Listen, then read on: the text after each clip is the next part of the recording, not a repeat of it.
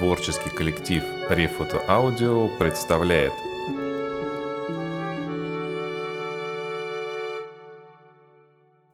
Здравствуйте, уважаемые слушатели!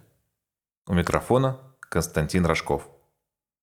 Сегодня мы послушаем рассказ Александра Бурея «Новый маршрут». Этот рассказ в жанре мистика или хоррор сделан по принципу радиопостановки.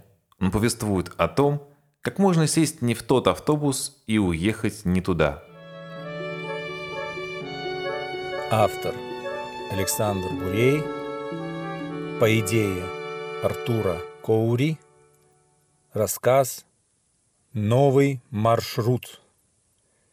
Читает автор. Вчера на концерте группы Method of Vomit Тёма встретил их барабанщика – и, сидя в гримерке за бутылкой пива, спросил у него. «Слушай, Конь, помнишь Готессу? Ну, с которой я на прошлом вашем стейшене познакомился. Высокая, нормальная такая подруга, симпатичная. Что-то не видать ее больше. Не знаешь, где она тусуется? Где ее встретить можно?» «А, это Аня, что ли? Или как там ее?» «Да, она самая. А ты разве не знаешь?» «Нет, а что? Что-то произошло?» «Там вот какая история приключилась. Девка эта уже две недели как пропала. Сейчас ищут все, включая ментов. Говорят, последний раз видели ее на остановке, как она в автобус села и уехала. С тех пор не появлялась. В Москву свалила, наверное. С родаками погрызлась и свалила, сказал конь, неопределенно махнув рукой в сторону и удалился за новой бутылкой. Тёма призадумался. Вот так всегда. Не везет мне по жизни. Только с бабой познакомился, как она уже и улетучилась. Зазвонил телефон. Артем глянул. Номер не определился. «Да, я вас слушаю», — откидываясь на диване, сказал он. Никто не отвечал. Из трубки доносился какой-то шум и потрескивание. «Да заколебали!» – произнес Тёма, пряча телефон в карман. «Второй раз за день уже! Достали!» – продолжил возмущаться он. Остаток вечера Артём провел в баре, заливая свое горе разливным пивом. На утро с деревянной головой, кое-как продрав глаза, он убедился, что снова проспал и без особого энтузиазма стал собираться в институт. На остановке народу было никого. «Что-то для десяти часов утра совсем как-то пустынно», – подумал Тёма, недоуменно оглядываясь по сторонам. Ни автобусов, ни троллейбусов на горизонте, как назло, не просматривалось. «Хоть маршрутку какую поймать», – подумал он и безнадежно полез в карман за оставшейся от вчерашней гульбы мелочью. Пересчитав деньги и убедившись, что еще и на сигареты должно хватить, Тёма пошел к ларьку. Высматривая подходящий ценник, он вдруг услышал за своей спиной звук останавливающегося транспортного средства. Артем резко обернулся. Так и есть. На остановке стоял автобус. Тёма изо всех сил ринулся к открытым задним дверям. Про сигареты пришлось забыть. Институт важнее. В армию идти не было никакого желания. Еще на бегу он подумал. Совсем уже докатилась администрация. Где они это ископаемое нашли? Старый лиас желтого цвета напомнил детство – поездки в лагерь и крепкие руки отца, поднимающие его до самой верхней ступеньки.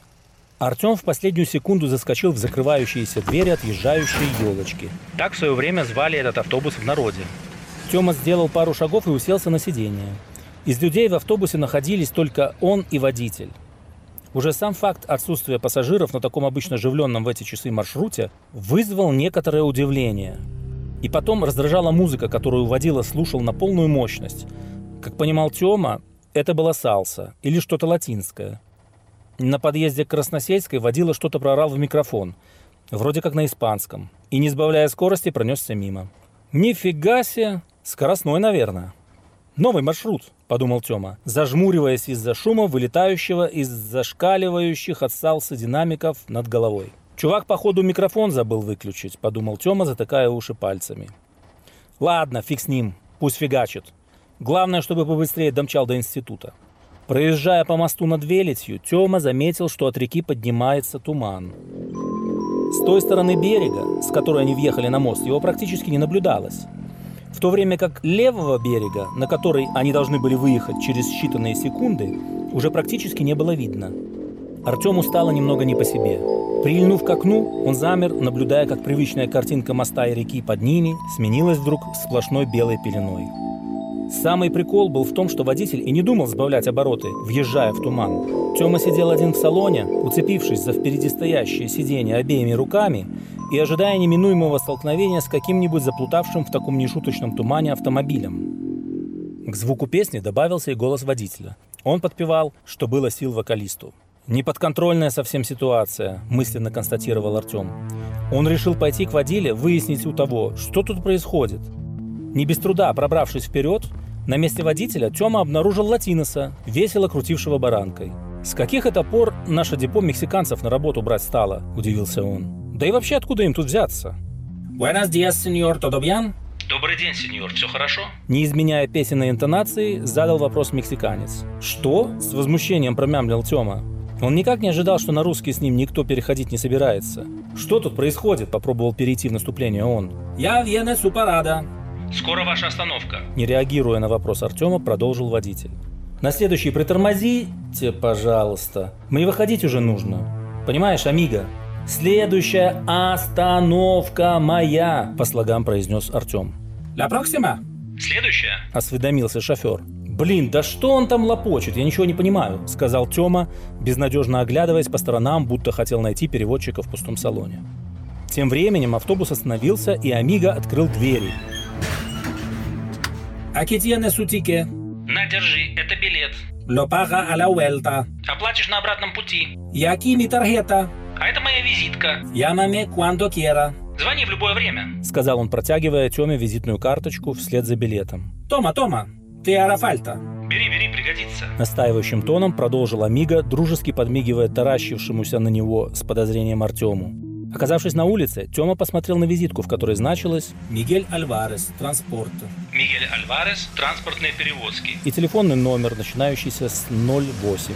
«Бесплатный, что ли?» – удивился Тёма, глядя вслед скрывшемуся в тумане Лиазу.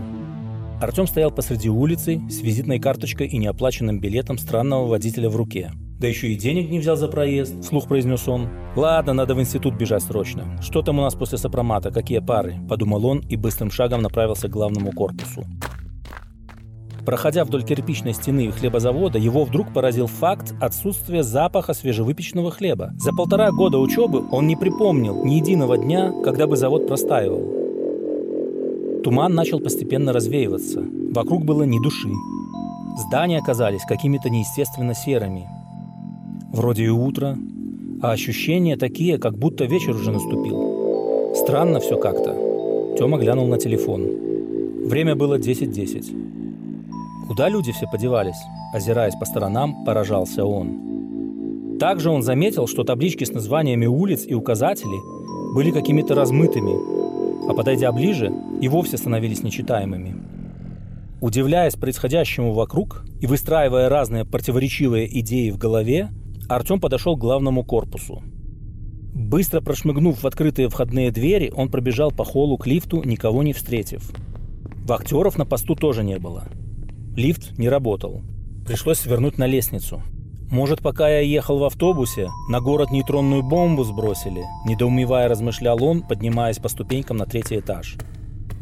Добравшись до своей аудитории, он замер на секунду перед дверью, затем дважды постучал и, не дожидаясь разрешения на вход с той стороны, распахнул дверь настежь. Безлюдное пространство огромной аудитории равнодушно встретило его спинками пустых кресел, которые едва просматривались в тусклом свете. «Да что за абракадабра тут происходит?» – прокричал Артем. «Вы что, с ума тут все посходили, а? Что за игры такие дебильные устраиваете?» Продолжил он кричать уже в коридоре. Побродив по пустым кулуарам, он вдруг подумал. А что, если это все из-за того автобуса? Может, вся эта беда с ним как-то связана? Тёма пошарил по карманам и достал злополучную визитку. Надо звонить мексиканцу. Надо выяснить, куда это он меня завез. Может, я уже на том свете? Промелькнула идея в его голове и следом за ней с огромной скоростью перед глазами закружились кадры из фильмов ужасов, просмотренных Артемом в его прошлой жизни. «Блин, как отсюда выбираться теперь?» – произнес он вслух с полной безнадегой в голосе.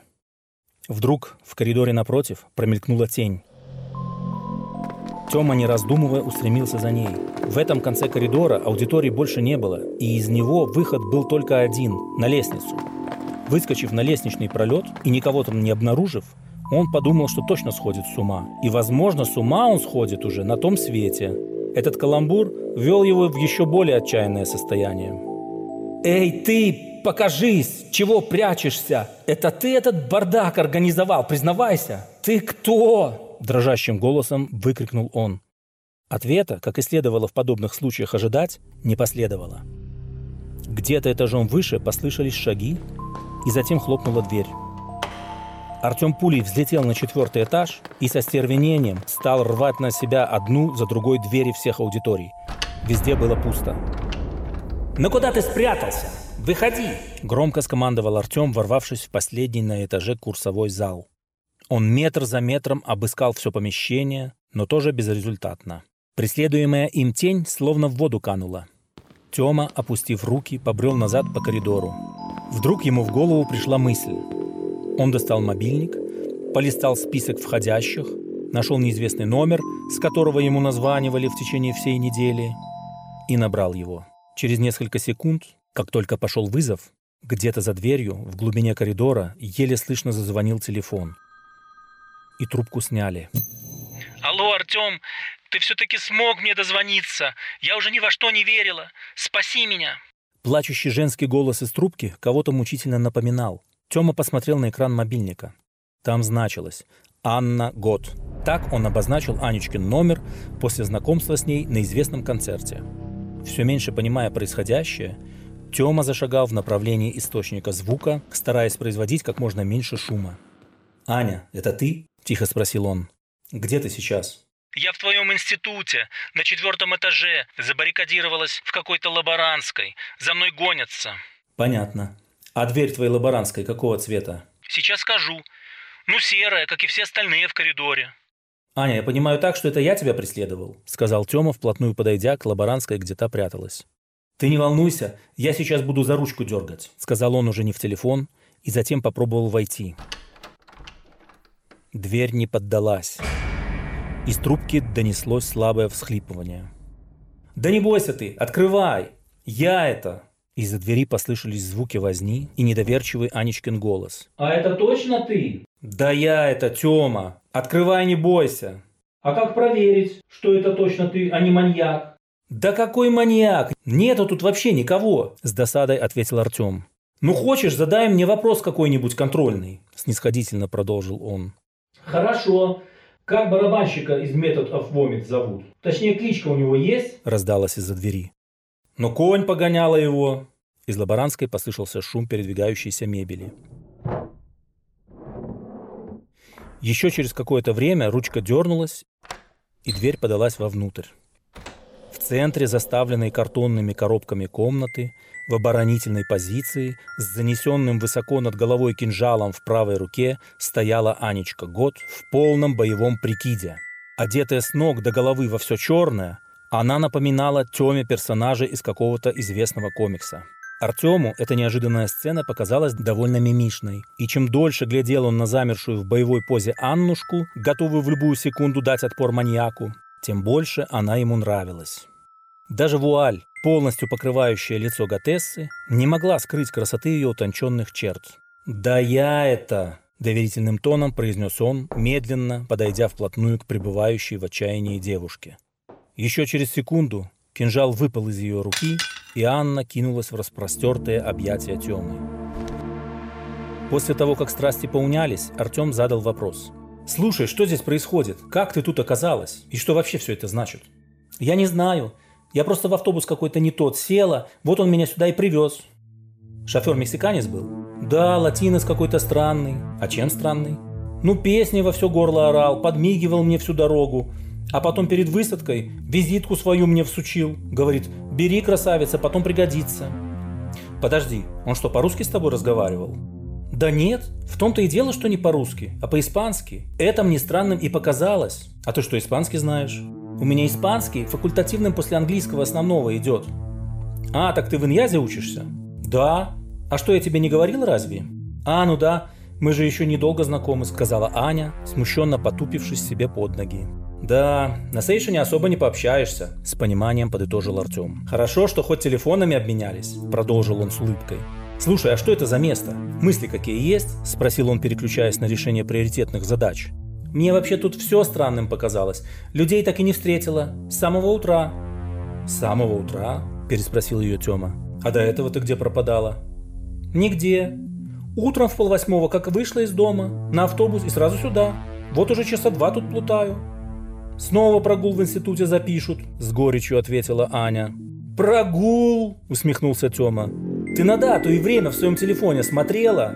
Число сегодня какое? И месяц видела? Аня достала мобильник из сумочки и сначала посмотрела на него, а потом со смущением протянула его Артему. На дисплее ясно отображалось время и дата. 10.45, 28 февраля. У Тёмы от удивления глаза полезли на лоб. Не сводя взгляда с экрана ее телефона, он нащупал и достал из внутреннего кармана свой. Затем, сверив несколько раз показания с них сам, протянул свою мобилу Анечке.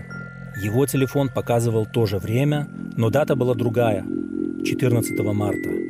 Сравнив оба мобильника, Аня с недоверчивой усмешкой произнесла. «Твой телефон сломался и теперь торопится? Или ты просто дату поменял? Это шутка такая, что ли?» Артем, замявшись, ответил. «Нет, Аня, это совсем не шутка. Не до шуток теперь. Тебя две недели уже как ищут с милицией. А ты говоришь, что из дома два часа назад только вышла. Как такое может быть? Ты ничего не принимала?» «Да нет же, говорю. Я вообще-то не употребляю к твоему сведению», — сказала она и обиженно отвернулась в сторону. «Ясно», — прокомментировал Тёма. «Значит, здесь время течет медленнее». «Как так?» – растерянно спросила Анечка. «Ты просто попала в пространственно-временную петлю». «Подожди, Тёма», – перебила Аня. «Ты хотел сказать, мы попали?» «А, ну да», – осекшись, продолжил он. «Получается, что теперь уже мы угодили в петлю пространственно-временного континуума. «Это значит, что мы на том свете, да?» Чуть ли не с радостью воскликнула Аня, так как за всю свою готическую бытность она не раз воображала о себе нечто подобное. «Да нет, что ты! Я надеюсь, это просто параллельный мир, из которого можно свалить, так как оставаться здесь у меня никакого желания нету», возмутившись ее предположению, ответил Артем. «А с того света еще никто не сваливал. Поэтому давай-ка считать, что мы находимся во временном парадоксе, который скоро закончится. Ну, или из которого выбраться можно». «Ок, хорошо, давай считать так», — согласилась Аня. «Слушай, еще один вопрос. Это не ты ли мне названивала в последнее время с неизвестного номера?» «Да, я. Но я со своего телефона звонила. В параметрах ничего не меняла. Много раз звонила. Но тебе меня слышно не было. Я тебе кричу «Тёма, Тёма, спаси меня!» А ты там «Алло, алло!» И либо трубку бросаешь, либо ругаешься, с досадой рассказала Аня. «А я думал, балуется кто-то», – задумчиво ответил Артем. «Значит, дозвониться отсюда все-таки можно», – механически добавил он. Анечка молча кивнула, не слишком понимая, к чему он клонит, и затем, пожав плечами, стала рыться в своей сумочке. Тёма поднял с пола кинжал и стал его внимательно разглядывать. «Красивая игрушка. Где ты его взяла?» «Это не игрушка. Дай сюда!» Анечка, быстро схватив кинжал за рукоятку, мягко, но настойчиво потянула его к себе. «Сначала скажи, зачем с собой холодное оружие носишь? Не здесь же ты его подобрала!» Не отпуская клинок, проговорил Тёма. «Ну, Артём, ну отдай! Это мой Атам! То есть талисман!» – законючила Анечка. «Он только в моих руках может находиться, иначе Иначе что? Тоном заправского следователя перешел в наступление Артем, перехватив Анину руку. Иначе силу потеряет, помедлив выдала Анна. Так ты у нас ведьма, оказывается, с насмешкой сказал Тёма и принялся силой кружить Гатесу в ритме вальса. Анна сопротивлялась как могла, и в конце концов оба упали на коробке у стены. «Артём, мне кажется, я знаю, почему здесь оказалась. И, возможно, почему и ты тоже», – серьезным тоном произнесла Аня, лежа раскинувшись на картонных коробках. «Так, «Ну давай, удиви меня», – восторженно произнес Тёма. «А ты злиться не будешь?» – уточнила Анечка. «Попробую», – заверил он. «В общем, я обряд один проводила. Короче, тебя приворожить хотела», – выпалила она, расхныкавшись. Тёма с удивлением спросил. «Э, «А какой смысл? Все же вроде у нас нормально развивалось. Ты же мне и так понравилась». «Ну, просто хотела попробовать, подстраховаться, посмотреть, что из этого получится», «Ну, попробовала? И что получилось? Результатом довольна?» – съехидничал Тёма. «Ну, прости меня, дуру! Я же не знала, куда это может завести!» «Ладно, не хнычь. Что-нибудь придумаем. Выберемся». Артём достал визитную карточку водителя и протянул Ане. «Смотри, такую карточку он тебе выдал?» «Наверное, я не знаю. Я как только с остановки вышла, сразу все выкинула». «Ясно», – сказал Артём и достал телефон. Затем он набрал номер Альвареса и протянул мобильник Анюте. «На, говори!» «А что ему говорить надо? Ну скажи, что ты раскаиваешься, что осознала содеянную тобой ошибку, что больше так не будешь». «Издеваешься, что ли?» – фыркнула Анечка. «Спроси его, как выбраться отсюда. Помощи попроси». Смирившись с судьбой, она взяла трубку и, когда на том конце провода ответили, заговорила. По беглости речи Аннушки Тёма определил достаточно высокий уровень ее испанского. В какой-то момент она попросила его достать из ее сумочки ручку и блокнот. Затем стала быстро записывать туда и рисовать какие-то схемы. Разговор длился довольно долго, не менее пяти минут. Протараторив еще немного, Аннушка, как понял Тёма, стала закругляться и, попрощавшись с собеседником, поблагодарив того, вернула трубку Артему. «Ну что?» – с надеждой в голосе спросил ее он. «Результаты есть? Что он тебе сказал? Какие наши действия?» Анечка во всех подробностях поведала ему все, о чем рассказал Альварес. С каждой новой порцией информации, выдаваемой Анечкой, Тёмино лицо менялось с заметной прогрессией. «Да, круто мы влипли», – выдал он под конец ее рассказа. В лаборантской повисло молчание. После разговора с Альваресом, казалось, прошла целая вечность. Так, не проронив ни слова, сидели они, глядя друг другу в глаза.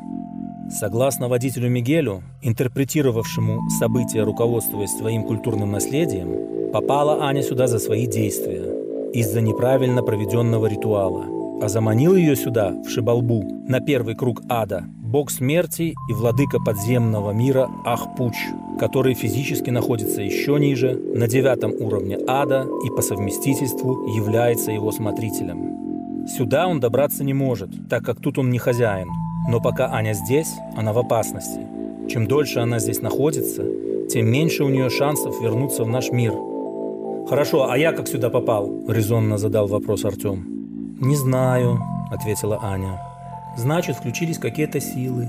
Я же тебе звонила и думала о тебе все это время. Наверное, была налажена связь, и тебе разрешили прийти ко мне на выручку. Да, продолжил ее мысль Тёма. Я же еще являюсь частью твоего неудачного ритуала. Думаю, это тоже сыграло свою роль. Аннушка, глядя на него влажными от слез глазами, взяла его за руку. «Прости меня, Артем. Я не хотела втравить тебя в такую переделку. Я сама не знала, что окажусь в такой ужасной ситуации, да еще и тебя втяну. Родителям ты звонить не пробовала? Для разрядки обстановки осведомился Тёма. Нет. А зачем их волновать понапрасну? Тем более, что если они узнают о том, чем я занимаюсь, мне не поздоровится. Да и не знала я, что уже две недели прошло. Я же тут всего два часа нахожусь. Понятно, с грустной улыбкой произнес Артем. Ну, ничего не поделаешь. Будем выбираться продолжил, воспрянув духом он. Основой для дальнейших их действий по освобождению из ловушки послужили записи, сделанные Аннушкой во время телефонного разговора с Альваресом и книга по оккультизму, которая у нее всегда была с собой. Для подготовки к магическому ритуалу они расчистили от стульев и другой мебели центр самой большой в институте аудитории, беспорядочно сдвинув фурнитуру в стороны.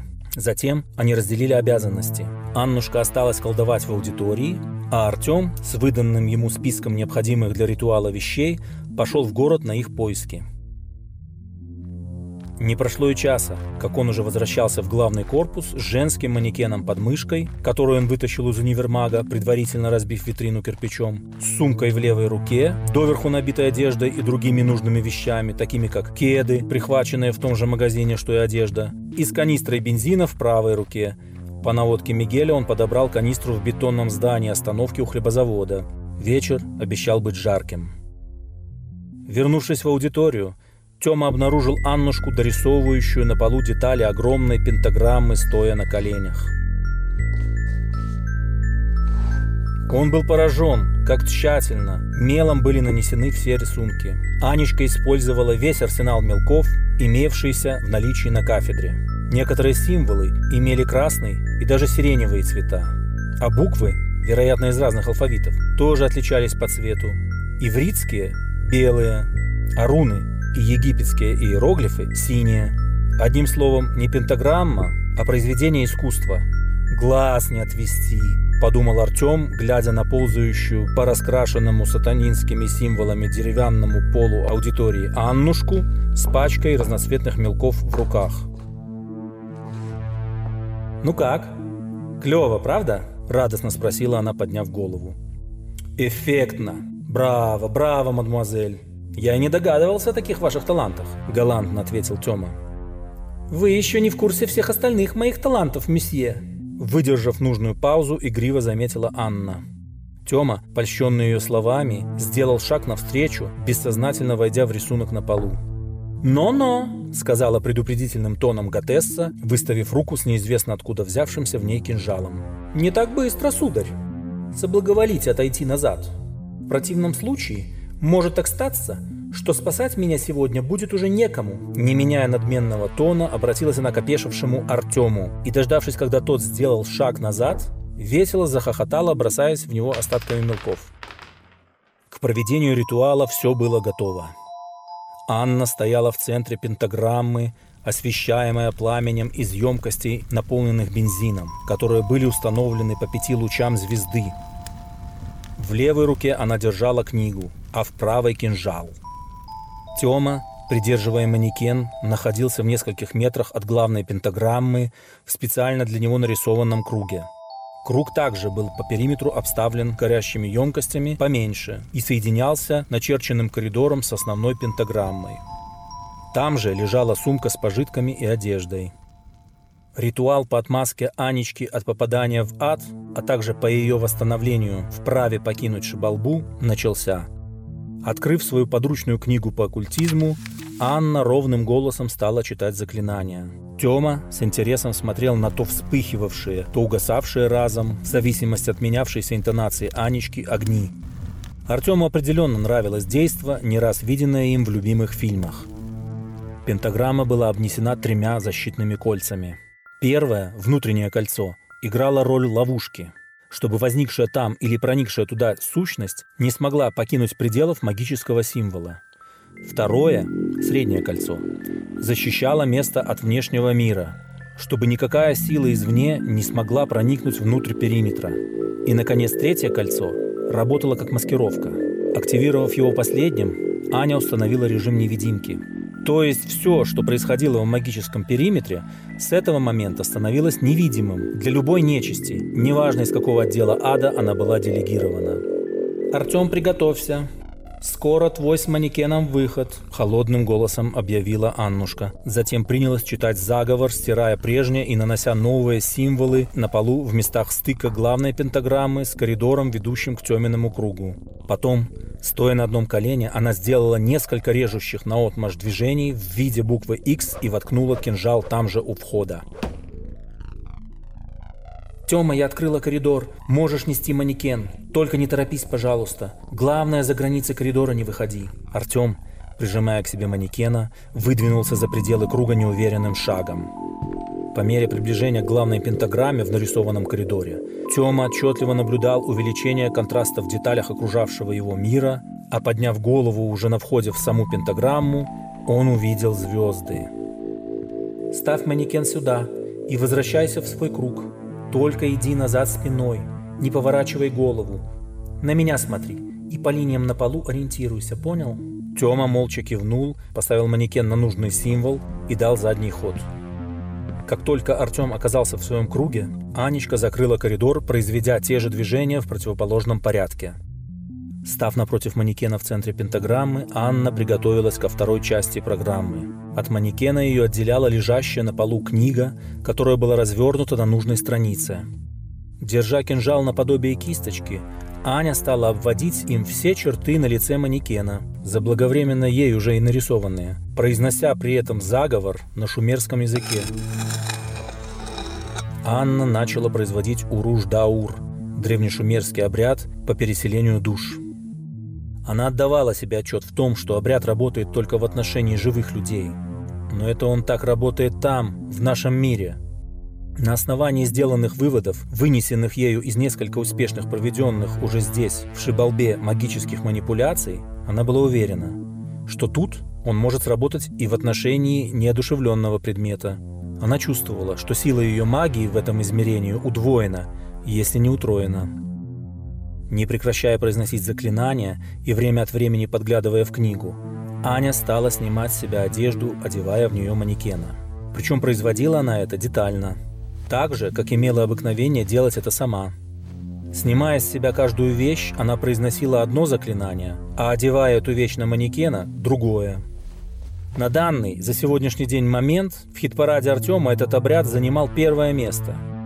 По мере того, как Анечка оголялась, он постепенно начал забывать, где он находится и что с ним происходит. Стриптиз от желанной девушки, освещаемый открытым огнем, происходящий в другом измерении, сделали его день. «Можно ли здесь фоткать?» – задал себе вопрос Тёма. «Да без вспышки можно, конечно», – мысленно ответил он себе сам и достал телефон. Из одежды на Анечке остались только вуаль и кулон на шее. Шоу продолжалось. Взяв в руку кинжал, она резко вонзила его в указательный палец своей правой руки. В обилии выступила кровь. Затем она медленно поднесла руку к колбу манекена и вывела кровоточившим пальцем там свои инициалы – А, В. Не прерывая ритуала ни на секунду, Аннушка сняла себе кулон, пентаграмму, исправно служивший ей много лет, и одела на шею манекена. Потом сдернула с лица черную вуаль и с последним четверостишем шумерских заклятий водрузила на голову своего несчастного двойника – в завершении церемонии Анна, склонившись над книгой, вырвала из нее страницу и затем, сложив ее в три раза, спрятала в карман своего жакета, красовавшегося уже на новой хозяйке. Артема всего передернуло от того, как резко повернувшаяся в его сторону Анна обратилась к нему со словами. «Послушай, Тёма, я тебе из разговора с Альваресом не все рассказала», произнесла девушка каким-то замогильным голосом. «Окей, рассказывай, нет проблем», предчувствуя нехорошее, ответил он, поежившись. Дело в том, что Ахпуч, владыка девятого круга ада, по словам Мигеля, выманил меня сюда не только потому, что я обряды проводила. «А почему еще?» – скромно спросил Тёма, все больше понимая, что его песенка спета. «А как хорошо сегодня все начиналось!» – фоном пронеслось в его голове. «Понимаешь, я ему понадобилась как главная жрица, как жена одним словом. А, а зачем? Какой смысл? Ведь Тёма хотел добавить еще, но не успел. Анечка его перебила. Дело в том, что там, по всем их раскладам, на роль главной жрицы может претендовать только девственница. «А, а ты...» – выпучив глаза, проговорил Тёма. «А я девственница», – без лишней скромности заявила претендентка на роль будущей жены демона. А Артем с открытым ртом смотрел на стоявшую, гордо задрав голову в центре пентаграммы, голую девственницу. Пребывая в состоянии шока, он был не способен на комментарии. «Эй, Тёма, очнись!» — сказала Аня, водя кинжалом из стороны в сторону, по примеру невропатолога, проводящего тест с пациентом при помощи молоточка. «Я не собираюсь сдаваться. Алло! На меня смотри, не отключайся, пожалуйста!» «Я не отключаюсь. Что я, барышня кисейная, что ли?» – обиженно отозвался Артем. «Тёма», – обратилась Аня, глядя ему прямо в глаза, – «ты меня любишь?» В аудитории повисла пауза. «Только честно отвечай. Прошу тебя», – продолжила она дрогнувшим голосом. «Да не стрессуй ты так, Аня», – сказал он ей. «Ну, ты мне нравишься, конечно». «Ну да, люблю, наверное». Анечка вознесла слезящиеся глаза к небу, и ее подбородок задрожал.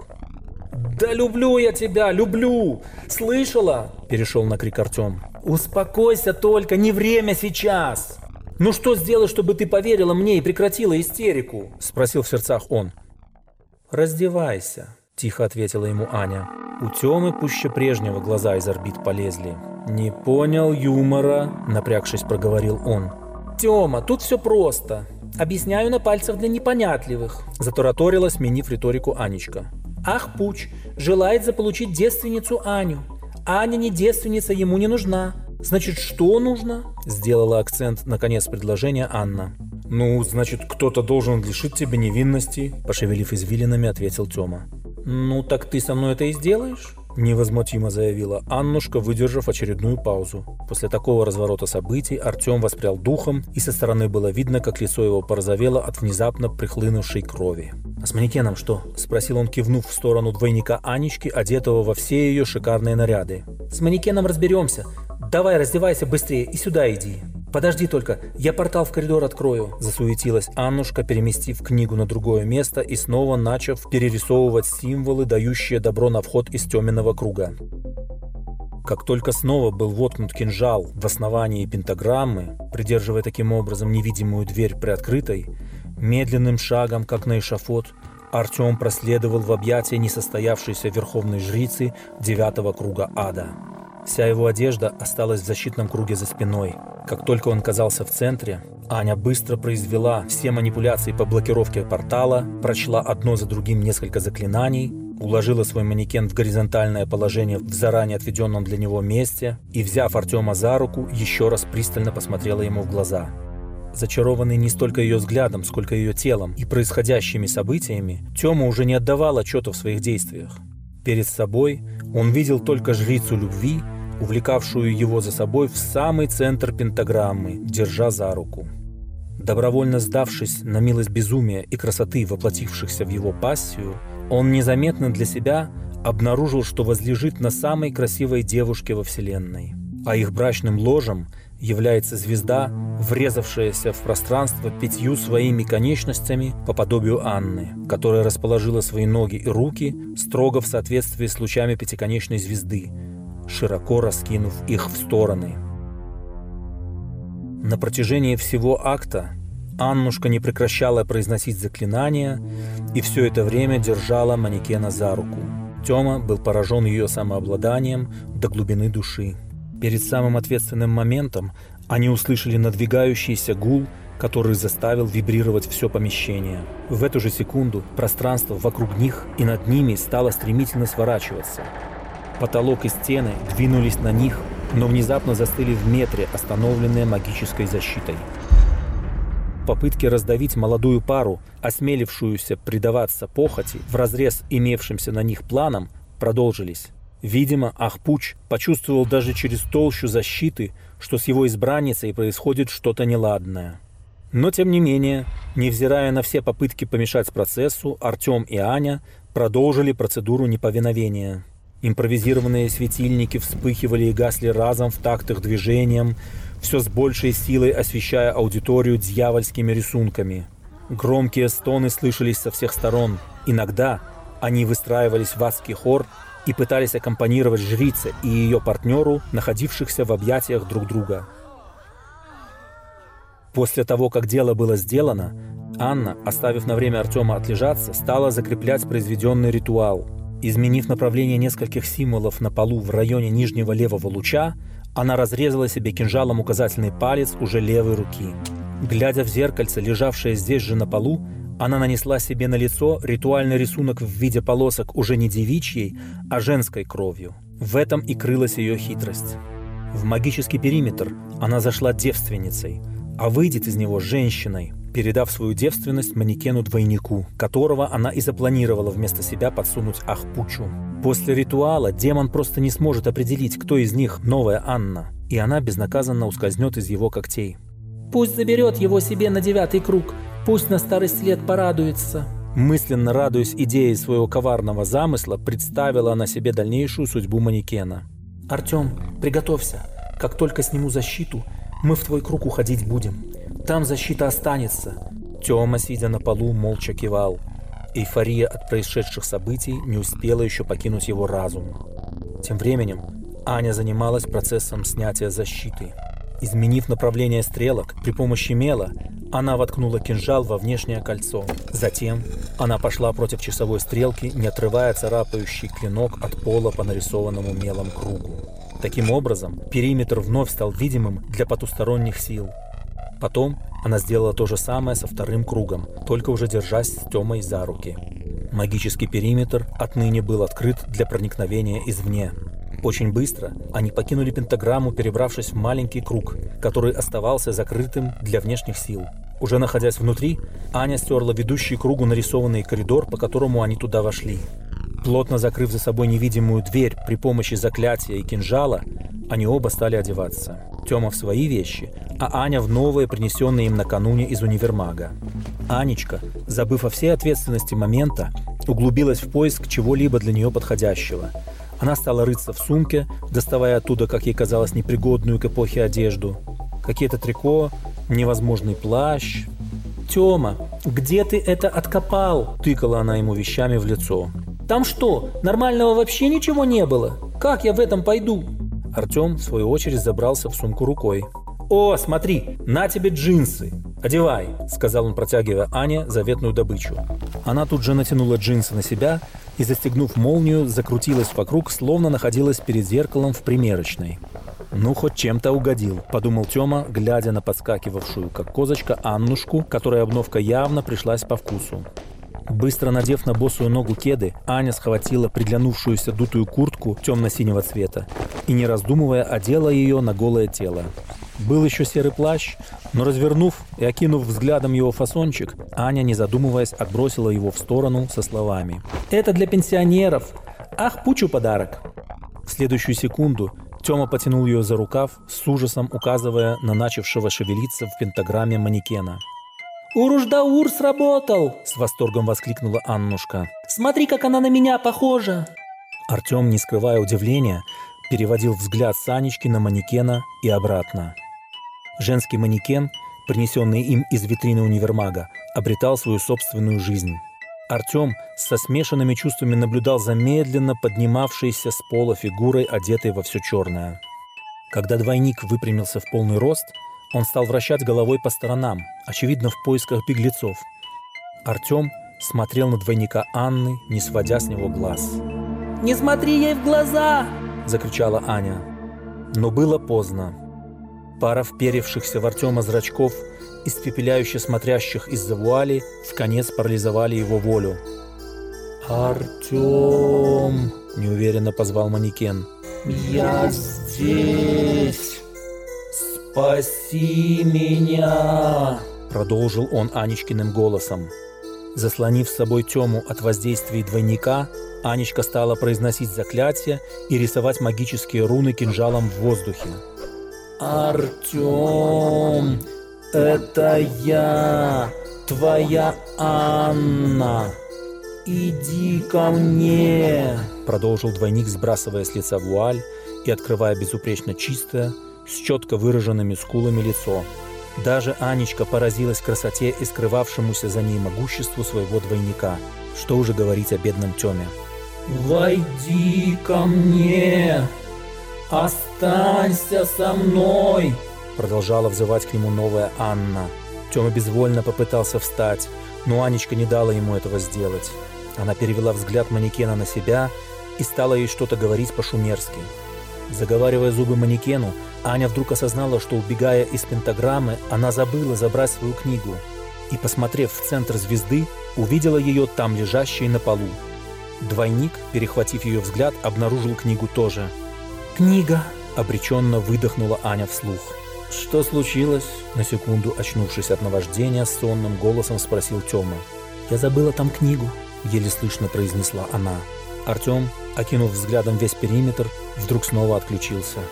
Анечка с испугом наблюдала, как ее антипод, склонившись над фолиантом, стал перелистывать страницы. Затем, видимо, найдя нужную, принялся читать по слогам.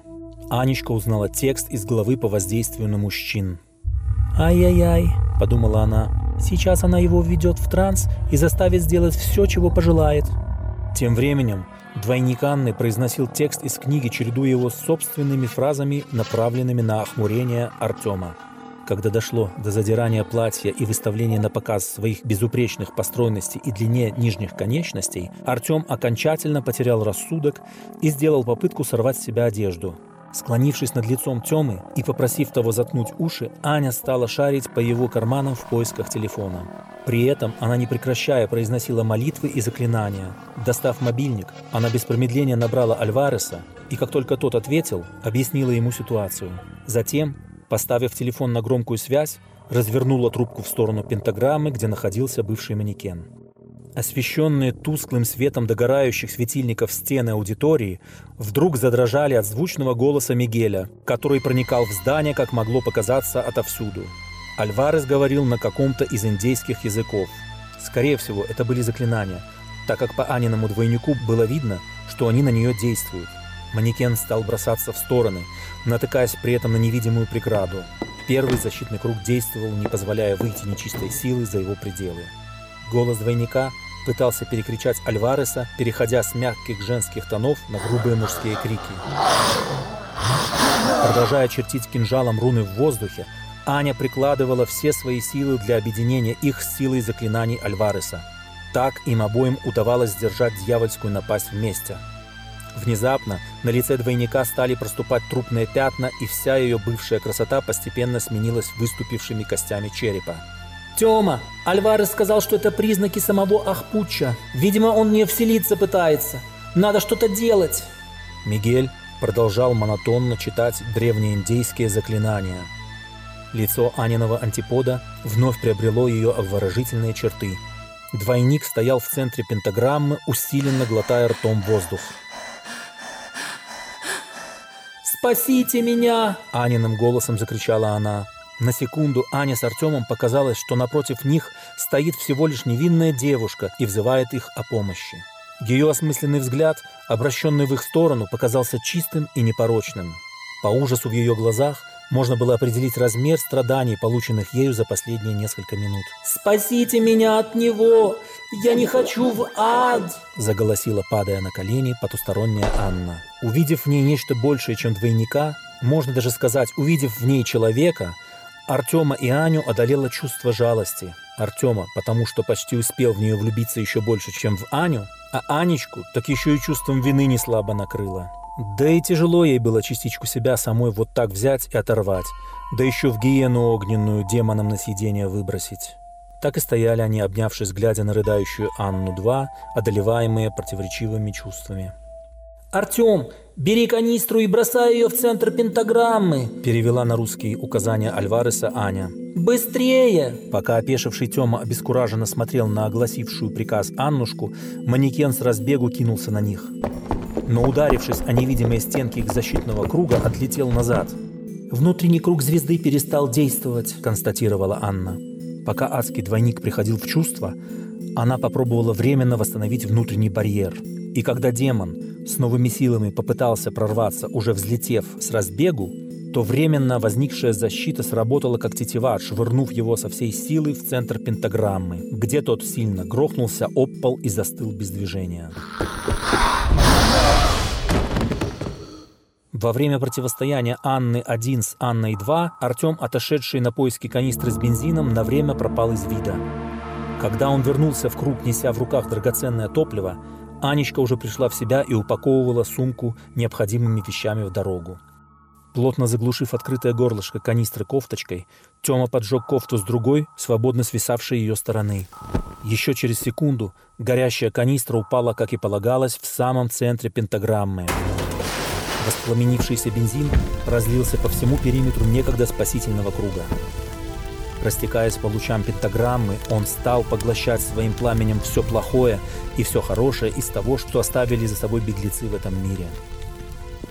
Продираясь сквозь плотное одеяло тумана, Артем и Аня добежали до остановки.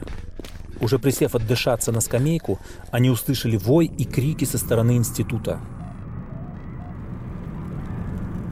Хоть из-за густого тумана пожар отсюда не был виден, но гул от пламени и разлетающихся стекол был слышен хорошо. Тёма потер руки от удовольствия, представив себе размер нанесенного ими ущерба. Анечка, посмотрев на него с укором, спросила. «Чему радуешься?» «Мы победили!» – лучезарно улыбаясь, ответил он ей. Из тумана на всех парах вылетел желтый Лиас Альвареса и, лихо затормозив юзом, остановился прямо у их ног.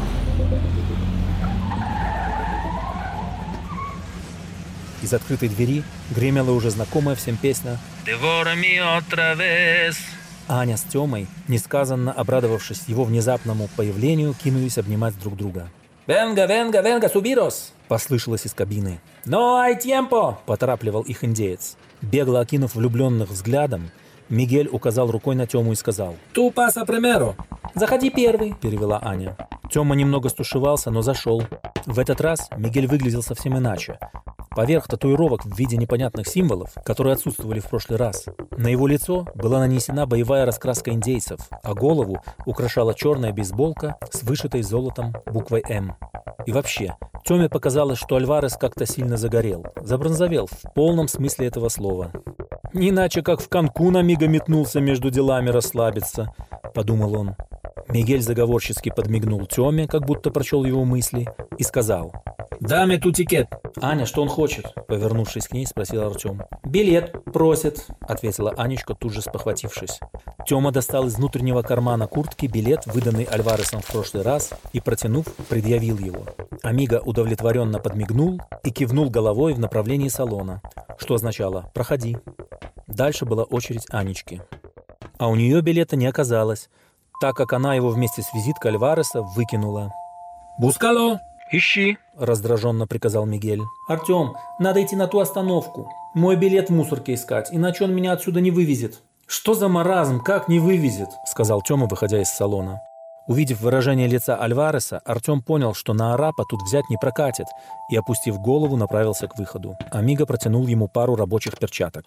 «Это еще зачем?» – поинтересовался он. «Мигель сказал, что голыми руками туда лезть нельзя», – донесся с улицы голос Анечки. «Еще он говорит, что я сама в мусорку лезть не должна», – добавил тот же ангельский голосок. Одевая на ходу перчатки, Тёма бежал к противоположной остановке, которая находилась от них метрах в 150. А Анечка бежала следом, не отставая.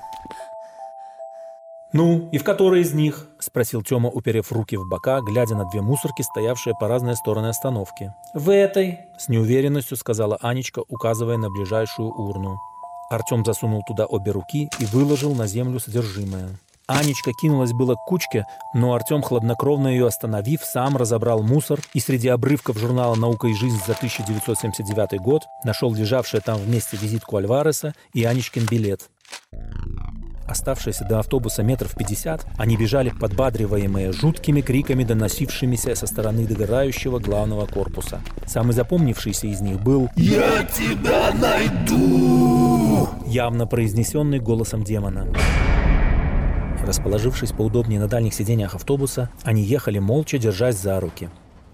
Пробудившись от неожиданно напавшей дремы, Аня подняла голову, чтобы посмотреть, где они уже проезжают – Краем глаза она заметила, что Тёма что-то смотрит в своем телефоне. Ей стало любопытно, и, схватив его руку, развернула телефон к себе. Там были фото. Фото с их ритуала. Тёма просматривал фотки, на которых она была запечатлена в голом виде. «Ты с ума сошел? Как ты мог? Я там жизнью ради тебя рисковала, а ты в это время на телефон меня щелкал!» С этими словами Аня кинулась на Тему, стуча по нему ладошками. Артем со смехом уворачивался и норовил поцеловать ее в губы. Когда все улеглось, он полез рукой в сумку и, достав оттуда книгу в черном переплете, положил ее на пустое сиденье, как раз напротив Ани. Анечка в этот момент смотрела в окно, на свой город, в который они только что въехали с той стороны моста. Затянутая туманом река Велить осталась позади.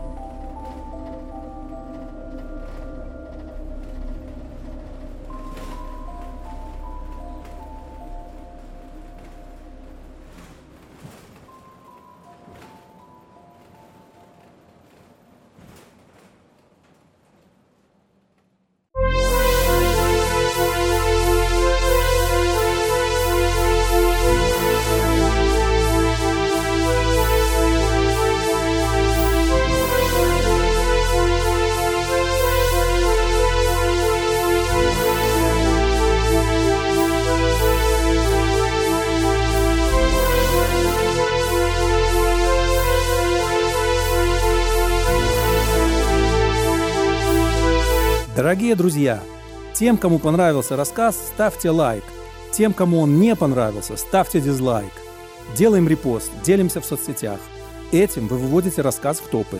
Подписывайтесь на канал, добавляйтесь в группу Александр Бурей-автор рассказов в ВК и в Facebook.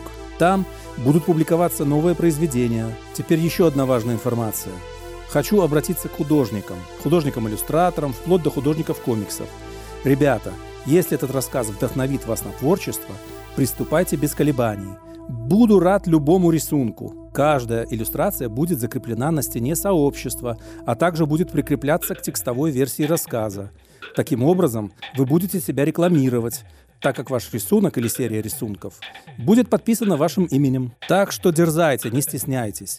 Все ваши работы будут рассмотрены и найдут применение. Связаться со мной можно, написав в личку. Для этого нужно пройти по ссылкам в описании, либо разыскав меня в соцсетях. Сделать это просто. Ищите группу ВКонтакте под названием Александр Бурей-автор рассказов либо видеоблог Александра Буреева в ВК, Одноклассниках, Фейсбуке и Ютубе, либо на аккаунт Александр Бурей там же.